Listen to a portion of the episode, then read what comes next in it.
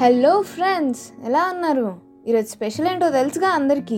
ఈరోజు republic day కదా? Republic day అంటే రాజ్యాంగ ఆవిష్కరణ దినోత్సవం గణతంత్ర దినోత్సవం ఇలా ఎన్నో పేర్లు ఉన్నాయి ఇప్పుడు అది ఎలా వచ్చింది? ఎందుకు వచ్చింది? అలాంటివి చెప్తూ మీకు బోర్ కొట్టించడానికి రాలేదులే. కంగారు పడకండి. అవన్నీ మన స్కూల్ కాలేజ్ మేనేజ్మెంట్స్ చూసుకుంటాయి.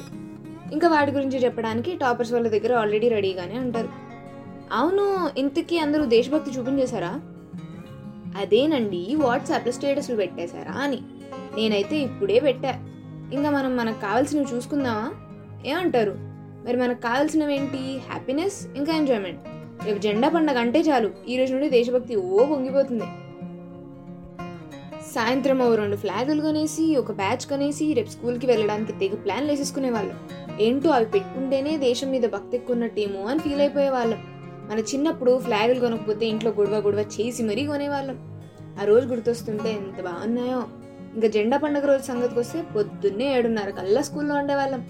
సాటర్డే యూనిఫామ్ వేసుకొని ఫ్లాగ్ బ్యాచ్ పెట్టుకొని ఇంకొక రెండు ఫ్లాగ్స్ చేతిలో పట్టుకొని స్కూల్కి వెళ్ళేవాళ్ళం. హా స్కూల్ అంటే గుర్తొచ్చింది. జెండా పండగ అంటే చాలు. క్లాస్లో వాళ్ళందరూ కళాకారులే. అసలు ఎప్పుడు కని విని ఎరుగని కళాకాండాలన్నీ క్లాస్ రూమ్ బోర్డుల మీదే ఉంటాయి. రంగురంగుల పేపర్లతో క్లాస్ రూమ్ మొత్తం డెకరేట్ చేయడానికి ట్రైగా ట్రై చేసేవాళ్ళు. ఆ డెకరేషన్ అప్పుడు క్లాస్మేట్స్ మధ్యలో గొడవలు అంతర్యుద్ధాలు. ఒక మినీ బాహుబలి రేంజ్లోనే అయ్యేవి లేండి.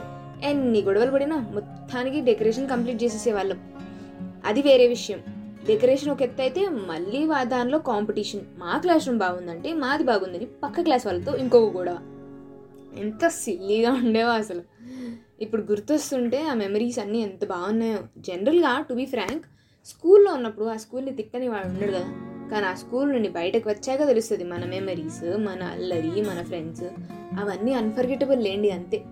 ఇంకా అసెంబ్లీ టైం అయితే చాలు. అందరు కింద గ్రౌండ్కి పరుగులు తీస్తారు. ఫ్లాగ్ హాయిస్ట్ చేసి నేషనల్ యాంతం పాడేసి ఇంకా అందరినీ వరుసగా కూర్చోబెట్టేవాళ్ళు. ఇంకా మొదలు పెట్టేవాళ్ళు సెలబ్రేషన్స్ అని. టీచర్స్ ముద్దు బిడ్డలు వస్తారు. పెద్ద పెద్ద స్పీచ్లు రెడీ చేసుకొని ఓ తెగ చెప్పేస్తూ ఉంటారు. ఆ స్పీచ్లు ఎప్పుడెప్పుడు అయిపోతాయా అని ఎదురు చూస్తూ ఉండేవాళ్ళం. ఆ స్పీచ్లు అయ్యాయి అనుకుంటే ప్రిన్సిపల్ స్పీచ్ అని టీచర్ స్పీచ్ అని మళ్ళీ మొదలు పెడతారు. The most boring part of the day అవుతుందండి ఆ కొంచెంసేపు అప్పుడు వస్తుంది ఒక announcement. Let start the cultural programmes అని. రిపబ్లిక్ డే అంటే ఆటల పోటీలు పెడతారు వాటికి బహుమతులు అందజేస్తారు. ఇంకా ప్రదర్శనల విషయానికి వస్తే రెండు గ్రూప్స్ సిద్ధంగా ఉంటాయి. ఒకళ్ళు పాడడానికి ఒకళ్ళు డాన్స్ వేయడానికి. అదేంటో అండి ఈ జెండా పండగ అంటే ఈ డాన్సెస్ అందరికీ కొన్ని కామన్ పాటలు గుర్తొస్తాయి. మన చిన్నప్పుడైతే ఎక్కువగా దేశ రంగిల రంగిల అంటూ ఒక బ్యాచ్ వచ్చేది. వందే మాతరం అంటే ఇంకొక బ్యాచ్ వచ్చేది. ఇంకొంచెం పెద్దయ్యాక కహతే హే ప్యార్ సే ఇండియా వాలే అంటూ ఇంకొకరు. ఇప్పుడు లేటెస్ట్గా ఇక హే సాచా అనుకుంటూ ఒక్కొక్క బ్యాచ్ ఒక్కొక్క టైంలో వేరు వేరు పాటలతో వేదికను ఊపేసే వాళ్ళేండి మన స్కూల్ నాట్య కళాకారులు. ఇంకా పాటలు కూడా అలానే టైంని బట్టి మారుతూ వచ్చాయి. ఇదంతా ఒక ఎత్త అయితే స్కూల్లో వేడుకలు కళాకాండలు బోరింగ్ స్పీచ్లు పూర్తయ్యాక వస్తాయి. అసలైనవి. అవేనండి మనకి ఇష్టమైనవి మిఠాయిలు ఇంకా చాక్లెట్లు. మా స్కూల్లో అయితే ఎక్కువగా చాక్లెట్లు పంచేవాళ్ళే. ఎవరన్నా వస్తే చాలు. మనకి ఇచ్చేటప్పటి వరకు ఉంటాయా అయిపోతాయా లేకపోతే ఇవ్వకుండా వెళ్ళిపోతారా అని తెగ టెన్షన్ పడిపోయేవాళ్ళం. అప్పట్లో డెడికేషన్ అలా ఉండేదిలే మరి. ఎన్నో కబుర్లు ఎన్నో స్మృతులు పంచుకున్నాం కదా? ఇంకా సెలవు తీసుకునే ముందు కొన్ని మాటలు చెప్పాలనుకుంటున్నాను మన భారతదేశం ఎన్నో సంవత్సరాలు బ్రిటిష్ పరిపాలన ఎన్నో కష్టాలు ఎదుర్కొంది. స్వాతంత్రం వచ్చి ఆ కష్టాల నుండి విముక్తి పొంది స్వపరిపాలన బాట పడింది మన భారతదేశం. ఎన్ ప్రజాస్వామ్యమే లక్ష్యంగా ముందడుగు వేసింది. పరిపాలన ఆమోదనం అవ్వడం కోసం ఎందరో నేతలు చర్చించి రాజ్యాంగాన్ని నిర్మించారు.